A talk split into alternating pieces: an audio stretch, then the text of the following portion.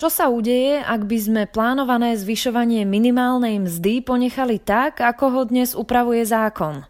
V dnešnom podcaste vám prinášame bližší vhľad do dôsledkov, ktoré by to nevyhnutne prinieslo, ako aj porovnanie s očakávaným vývojom miest v súkromnom a verejnom sektore do budúceho roka. O tom všetkom dnes bude hovoriť analytik Ines Robert Chovanculiak. Moje meno je Ina Sečíková a vítam vás pri počúvaní ekonomického podcastu, ktorý dnes potrebujete počuť. Počúvate podcast. Počúvate podcast Ines na dnes. Vráťme sa na úvod k aktuálnej situácii s minimálnou mzdou.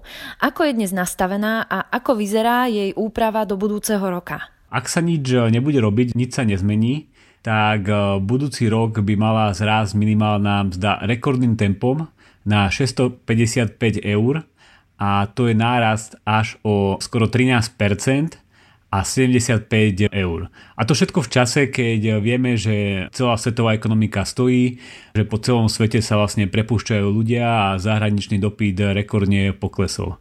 Čo je zaujímavé, že pred pár eh, dňami, týždňami zverejnil Inštitút finančnej politiky prepočty, ako by sa mali vyvíjať mzdy tento rok v súkromnom a verejnom sektore. Tak v súkromnom sektore tento rok by mali poklesnúť priemerné mzdy o 0,4%. Ja by som to ešte zopakoval, lebo to je naozaj celkom šokujúca informácia. Po dlhých rokoch rastu v súkromnom sektore naozaj poklesnú mzdy, priemerná mzda poklesne o 0,4%. Vo verejnom sektore sa ide ďalej, ako by sa nechumelilo, keby nebola žiadna kríza a nepanovala tu korona. Tam vzrastú priemerné mzdy približne o 6,4% a keď sa pozrieme na celok, tak vzrastú tento rok mzdy iba o 1,6% a pritom, ako som spomínal, my plánujeme, alebo podľa toho, ako je nastavený zákon, by mala vzrásť minimálna mzda budúci rok o rekordných 12,9%. Takže už z takéhoto jednoduchého porovnania by malo byť jasné, že tu niečo, niečo nesedí. Poďme sa teda detailnejšie pozrieť na to, čo by sa dialo, keby sme ponechali nastavenie minimálnej mzdy tak, ako je, ak by sme nerobili nič. Aké dopady to bude mať? Treba povedať, že tento rekordný náraz by bol už nejaký šiestý v poradí, takže naozaj Slovensko by sa stalo akoby lídrom vo výške minimálnej mzdy, keď ju porovnáme s priemernou mzdou, teda tým, aký podiel tvorí na priemernej mzde. Ale to, čo zaujíma podnikateľov v prvom rade, nie je to ani aká je minimálna mzda, ale aké sú mzdové náklady. Pretože oni z tej minimálnej mzdy ešte musia za zamestnanca platiť e, nejaké odvody, zdravotné a sociálne. A keď sa pozrieme, aké sú tieto mzdové náklady na budúcoročnú minimálnu mzdu, ak sa nič nezmení, tak tie dosáhnú výšku až 885 eur, čo je náraz mzdových nákladov o 100 eur oproti e, tomuto roku. Takže naozaj znova e, ďalšie rekordné tempo a môžeme sa s tými číslami ešte trošku pohrať.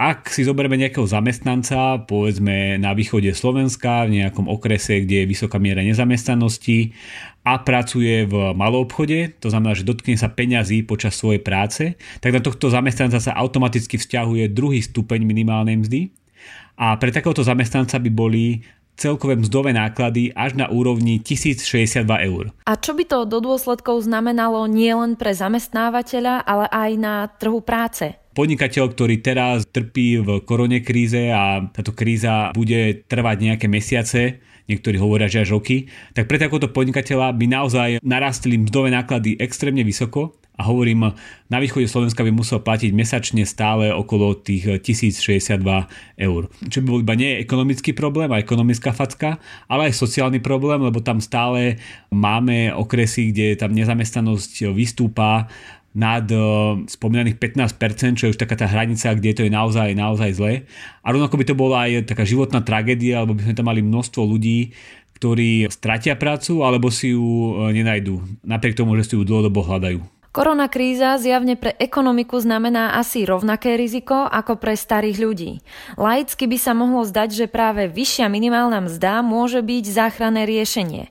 Pripomeňme si v skratke, prečo to tak nie je a čo v skutočnosti spôsobí. Minimálna mzda je kontroverzný nástroj pomoci ľuďom s nízkymi príjmami aj v čase ekonomického rastu a to z toho dôvodu, že prináša nejaké nezamýšľané dôsledky, o ktorých sme sa už bavili v prvom podcaste na tému minimálnej mzdy.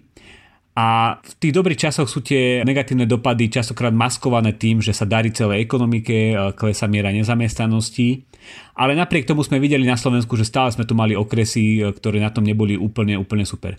Avšak v čase recesie sa aj väčšina ekonomickej literatúry, väčšina odborníkov zhoduje na tom, že vysoká minimálna mzda je naozaj problém a jej rast veľmi negatívne bude pôsobiť na tie najzaostalejšie oblasti, ekonomicky najzaostalejšie a na ľudí, ktorí naozaj majú nízku produktivitu, teda sú to tí dlhodobo nezamestnaní a ľudia, ktorí pracujú alebo žijú v odrezaných regiónoch.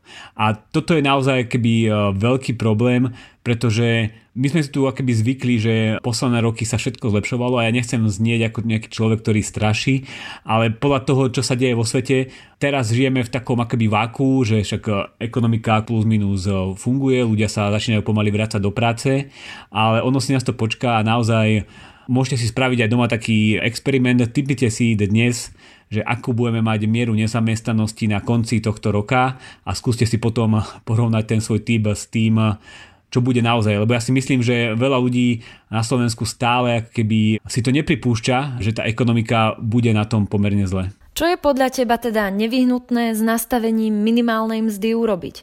Čo navrhuješ? Tak v prvom rade by bolo e, dobre zrušiť e, ten zákon, podľa ktorého má rásť minimálna mzda podľa toho, ako rástla priemerná mzda 2 roky dozadu čo už vtedy sme upozorňovali odborníci, že to nedáva moc zmysel, pretože e, ak príde kríza, tak ona príde v nejakom momente a v tom momente by sa mala vypočítavať minimálna mzda zo 2 roky starej priemernej mzdy.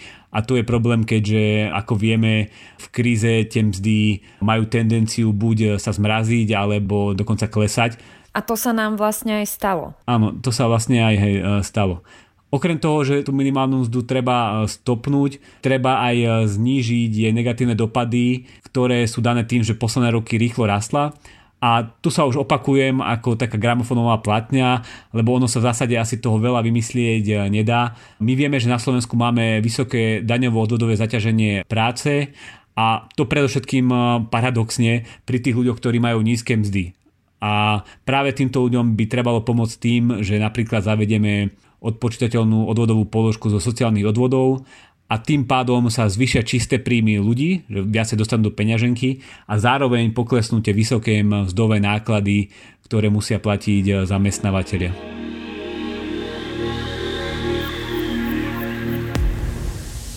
Ak by ste si o minimálnej mzde chceli vypočuť viac, pustite si 8 diel Ines na dnes s názvom Minimálna mzda, maximálny problém.